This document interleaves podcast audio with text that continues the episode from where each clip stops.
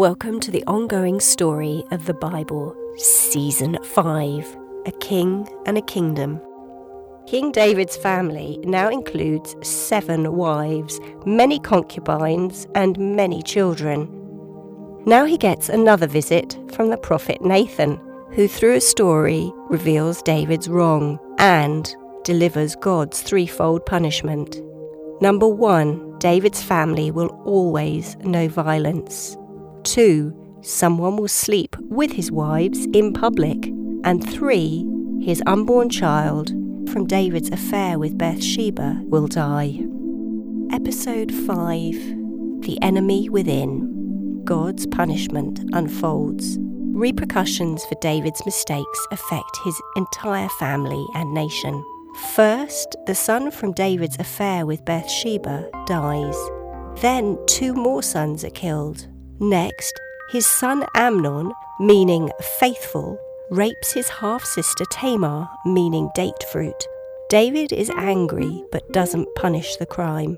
Absalom and Tamar's mother is Maacah, daughter of King Geshur. Two years after Tamar's rape, her full brother Absalom, meaning my father is peace, takes revenge. He murders his half brother for raping his sister and leaves town. Absalom stays in exile with his mother's father, his grandfather, King Geshur, for three years. Then David's military commander and cousin, Joab, arranges for his return, and Absalom is reunited with his father.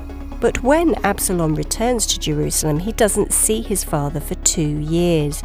Instead, he starts to curry favour with David's subjects. Absalom is a very good looking young man and has beautiful long hair. Finally, with his father's blessing, he leaves the city for a trip to worship God in Hebron. But once in Hebron, Absalom announces that he is king and escalates his plot against his father. News of the uprising reaches David, who leaves Jerusalem to go into the wilderness. At first, he is accompanied by the priests with the Ark of the Covenant, but he sends them and his friend Hushai, meaning quick or gift of brotherhood, back to Jerusalem. Then David hears that his adviser, Ahithophel, meaning brother of folly, has joined his son Absalom. Now David goes to the Mount of Olives and prays that God will turn Ahithophel's advice into nonsense. Now, a man named Ziba, meaning planter, gives supplies to David, but tells him a lie that Mephibosheth has joined the uprising. Then another of Saul's relatives, Shimei, meaning to hear or listen or obey, starts throwing stones at David and curses him. Finally, David and his men arrive exhausted at the river Jordan, where they rest. Now Ahithophel advises Absalom to sleep with his father David's concubines on the palace roof, thus fulfilling the prophet Nathan's prophecy. Now, Hushai and Ahithophel give their own battle advice to Absalom, but he decides to follow that of Hushai and pursues David. So Absalom's army leave Jerusalem and camp in Gilead. On hearing that his advice is ignored, Ahithophel goes home, puts his affairs in order, and hangs himself. Absalom, who is very handsome and has very long hair, has no heirs, but he has a memorial made to himself, a statue, and has it placed in the king's valley. Now David's men decide he mustn't go into battle, and he says that his son must not be harmed. So David's army and Absalom's army battle in a forest. David's men win, and Absalom escapes, only to get trapped in a tree by his own beautiful hair. When Joab hears, he finds Absalom and kills him. But Joab sends the news of Absalom's death to David via a servant, not mentioning who the killer is. David mourns, and his men are saddened by his grief. So now Joab tells David he needs to reassure his men or they will desert him. So David takes his advice and his men make their way home. But now David replaces Joab as his army leader and instead appoints another nephew, Amasa, meaning burden, in his place.